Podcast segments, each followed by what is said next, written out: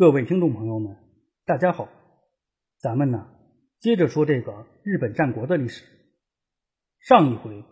我主要是借助着1518年今川氏亲在远江国向良庄实施减地一事，浅谈了个人对于守护大名及战国大名如何进行区分的看法。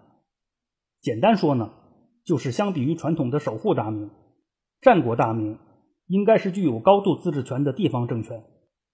而其高度自治的体现之一，就是对其领国内土地的控制权和使用权。在封建的农耕社会中，土地的价值和意义是不言而喻的，也是因此呢，今川氏亲实施减地一事，也就成为了骏河今川家由守护大名向战国大名进行转变的标志性事件之一。作为战国大名的先行者，在骏河及远江两地的基业越发牢靠之后，今川氏亲也就有了进一步对外扩张的经历。应该说呀，在今川氏亲的攻略目录中，首当其冲的就是前两年他抱憾未能拿到的甲斐一地，而事实也是如此。1521年的9月份前后，今川氏亲在安排好了自己的后院之后，就把他和武田信虎订立的合约叠成了千纸鹤，随即就以远江国土方城的福岛正成为大将，集合了15000人之众，再度北上入侵甲斐国。这个福岛正成也是不负所托，一路攻城夺寨，很快的就逼近了武田信虎的大本营至筑旗馆。而甲斐武田家的当家武田信虎也不得不全神贯注的去应对骏河今川家的再次来袭。要知道，此时的骏河今川家已经是个后顾无忧且势在必得的架势了。估计啊，武田信虎也很清楚，一旦此战失败，不止武田信虎本人，只怕整个甲斐武田家都有被覆灭的风险。换句话说呢，事关甲斐武田家生死存亡的又一次考验就摆在眼前了。咱就接着这儿说。在骏河今川军福岛正成进犯之后，很快的甲斐武田军就与骏河今川军形成了对峙的局面。对于当时的武田信虎来说，形势可谓是十分的严峻。别的不说，来犯的骏河今川军有15000人余众，而武田信虎当时能动用的兵力只有区区2000多人。面对着几乎是8倍于己的敌军，纵有主场之力，只怕甲斐武田家也是凶多吉少的。说到这儿呢，还得多说一句，虽然之前武田信虎已经基本平定了甲斐国，而甲斐国内的各股势力也大都依附于甲斐武田家的旗下，可真到了强敌入侵的时候，这些国人势力又秒变了墙头草，有些在观望形势的发展按兵不动，有些索性就站到了骏河今川军一方。也是因此呢，武田信虎所谓的主场优势其实是大打折扣的啊。咱说回来，不管怎样吧，既然骏河今川军已然是濒临城下将至壕边的状态，武田信虎貌似只有两条路可以选，要么低头认怂求个苟活的机会，要么拼死一战博个战果无双。我相信武田信虎很明白大丈夫能屈能伸的道理，但是与此同时呢，我也相信流淌在甲斐武田家血脉中的热血随时都会沸腾起来。最终呢，武田信虎选择了决死一战，而武田信虎仅有的2000多勇士也坚定地站在了武田信虎的身后。应该说呀，在某种程度上，武田信虎敢于做出决战的决定，也与他的这些将士有关。有句话叫做兵不在多而在精，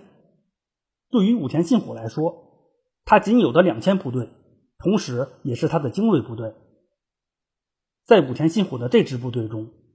负责辅佐武田信虎的是经验丰富的老将狄元昌盛。这个狄元昌盛出身于层级较低的地士家庭，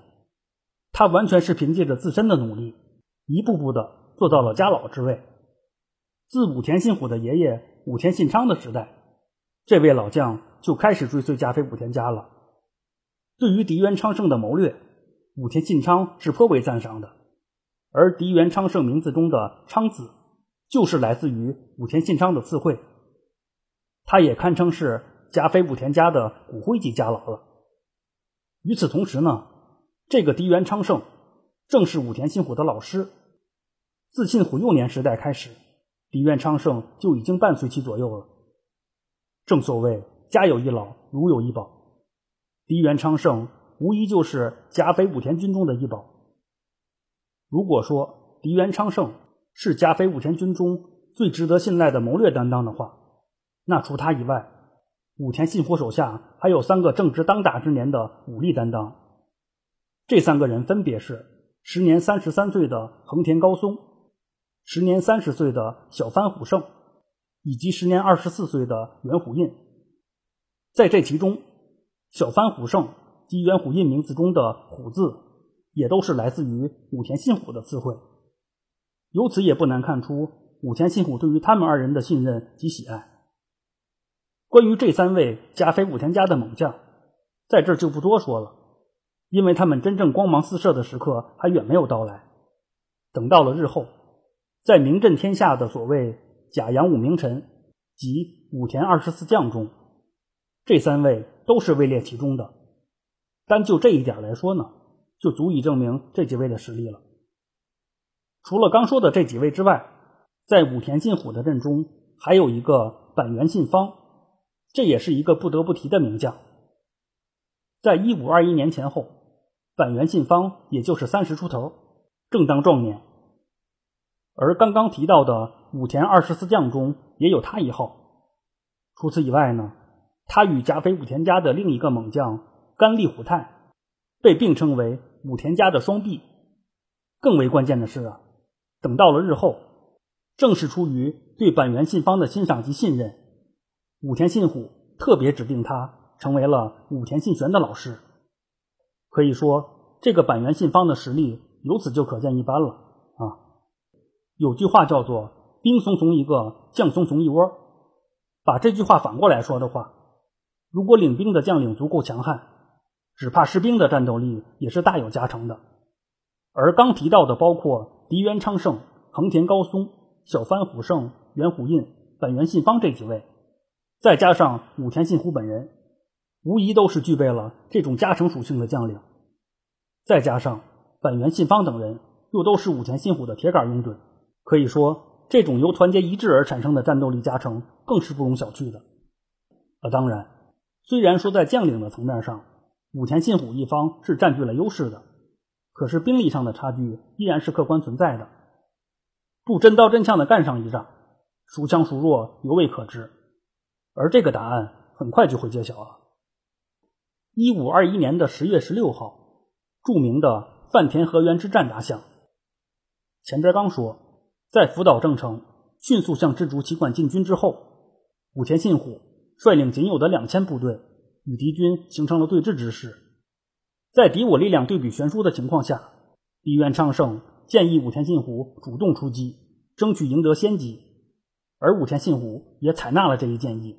随即就亲自率军带队直冲福岛正城的大营。就在武田信虎发动进攻的同时，在战鼓声的喧嚣之下，迪原昌盛事先布置的疑兵之计开始发挥了作用。在骏河金川军上游的山顶处，突然出现了很多招展的旌旗，这就给福岛正城造成了武田军声势浩大的错觉。就在对手产生慌乱的片刻之间，武田信虎已经率领骑马队冲入了敌阵，大肆砍杀了起来，而福岛正城的大营也因此陷入了混乱之中。借助着迪原昌盛的计谋，再加上武田信虎等人的奋战，加菲武田军就算是成功的拔得了头筹。在斩杀了100余名敌军之后，武田信虎也不敢恋战，随即就率军返回了本阵。可以说呀，经此一战以后，加菲武田军的士气是大受鼓舞。当然，对于有着15000人大军的福岛正城来说，100余人的损失影响并不大。就整体形势来说，加菲武田家也仍然是更为被动的一方。前边刚说，这双方开战时已经是10月的中下旬，随着天气的逐渐转冷，这双方也陷入了暂时的僵持之中。在此期间呢，这双方也有零星的战斗，但是规模都不大。说到这儿呢，还得特别说一句，就是在这一时期，小武田信玄降生了。事实上啊，在福岛正成进军后不久，武田信虎就把妻子转移到了后方击碎寺内的要塞中。到了1521年的11月3号，小武田信玄在甲斐国的战火硝烟中就此登上了日本战国历史的舞台。在得知儿子降生的消息以后，身在前线的武田信虎是备受鼓舞。或许对于此时的武田信虎来说，小武田信玄的降生已经不只是得了一个儿子这么简单的事情了。在甲斐武田家濒临危难之际，小武田信玄的到来无异于是一道希望之光。这难道不是天照大神的神谕吗？除了武田信虎大受鼓舞之外，甲斐武田军的各位将士也是士气为之一振。看着群情激昂的部署，武田信虎决定趁热打铁，一鼓作气，一举击败福岛正成。就在武田信虎一方打算有所行动的同时，福岛正成一方也开始了进一步的行动。按照福岛正成的本意，应该是要兵分两路，一路牵制住武田信虎的本阵，而另一路则是直取圣山城，进而形成对武田信虎的夹攻。应该说呀，福岛正成的这个布置并没什么问题，只不过他忽略了一件事，那就是此时的甲斐武田军已经如同是一只没有退路的困虎，纵使你有几倍于我的兵力，我都有和你拼死硬刚的决心，更何况你会选择分兵呢？应该说呀，在某种程度上，福岛正成的分兵进军恰恰是给武田信虎一方创造了胜利的条件。只要能在敌军形成夹击之前率先击破敌军的主力，那胜利的天平自然就会倾斜到甲斐武田军一方。战场上的机会可谓是稍纵即逝的。敌原昌盛果断建议武田信虎全力出击，直接突袭福岛正成的本阵，而武田信虎也采纳了这一建议，随即就进行了战前动员及军事部署，包括敌原昌盛、板垣信方、横田高松、小幡虎胜及源虎印这几位核心将领都各司其职，纷纷开始了突袭前的准备工作。整个甲斐武田军就如同注入了兴奋剂一样，开始高速运转起来。1521年11月23号的凌晨时分，月光下白雪映衬的大地一片祥和，骏河金川郡的大营似乎也成为了这片祥和中的一员。可是突然之间，这种安宁被瞬间打破，整个雪地似乎都震颤了起来。作为足轻部队的带头人，小幡虎胜、源虎印及横田高松三位猛将分别率领属下杀入福岛正成的大营，而板垣信方等人则是率领着骑马队随后掩杀。猝不及防的骏河金川军完全被甲斐武田军的这次突袭给打乱了阵脚，一时之间福岛正成的本营变成了修罗场，骏河金川军是惨遭屠戮。应该是因为天气寒冷的缘故，冒着热气的鲜血很快就变得凝固了。在甲斐武田军的突袭之下，骏河金川军以完败而收场。作为骏河金川军的主将，福岛正成则是溜之大吉了。据说呀，经此一战，骏河金川军被斩杀了600多人，而败逃的部队则是撤入了富田城内进行固守。虽然说从甲斐武田军斩杀的敌军数量来看，骏河金川军仍有人数上的优势，可是事实却并非如此。一方面，经过甲斐武田军的主动出击，甲斐武田军尤其是甲斐武田家的骑马队打出了自己的威风。对于新败不久的骏河金川军来说，这种心理阴影是短时间内难以抹除的。另一方面，一直在观望形势的那些甲斐国地方势力开始纷纷投入到了武田信虎的麾下。也是因此呢，就当时战场上的形势及兵力对比而言，骏河金川军已经没有了必胜的把握，再打下去搞不好就会落得个赔了夫人又折兵的下场。经过斟酌之后，最终呢，留在甲斐境内的骏河金川军残部开始逐步撤回本国，金川世亲的这次甲斐侵入战也就以失败而告终了。或许是因为这次战事带来的打击太大吧，在此之后金川世亲并没有发动过大规模的战事。反观这次战事的胜利者武田信虎，他可谓是赢了个盆满钵满。经此一战，加菲武田家的威风一时无两，武田信虎的声望也是与日俱增。更为关键的是啊，这一次武田信虎才算是真正的打服了领内的各股国人势力。当然这里的打是带引号的。如果说之前甲斐国内的各股国人势力还都停留在口服心不服的阶段的话，那这一次他们可算是心服口服，外带佩服了。伴随着国人众势力的归附，武田信虎在甲斐国内的地位也就变得更加牢靠了。就如同先前入侵甲斐的金川世亲一样，武田信虎也有了更多的精力可以环顾四周了。就在此后不久，武田信虎就卷入到了两上山氏的纷争之中。当然这些都还是后话。关于武田信虎及金川世亲的故事，咱就先讲到这儿为止。最后需要特别强调的是啊，在不同的资料中对于饭田河原之战的描述是多有不同的，我只是选取了其中共通的部分，简单的还原了这一战事的情况。对于骏河金川军的统兵大将是否为福岛正成，以及福岛正成是否死于此战等问题，其实都存在着不同的说法。还是那句话，咱们听书求个乐，也不必较真儿啊。咱说回来，作为1521年的最后一场大戏，武田信虎与金川世亲的这场大战，其影响自不必说。或许是受到了武田信虎与金川世亲的刺激吧，天下的其他势力也都不甘落后，不约而同的各自约起架来。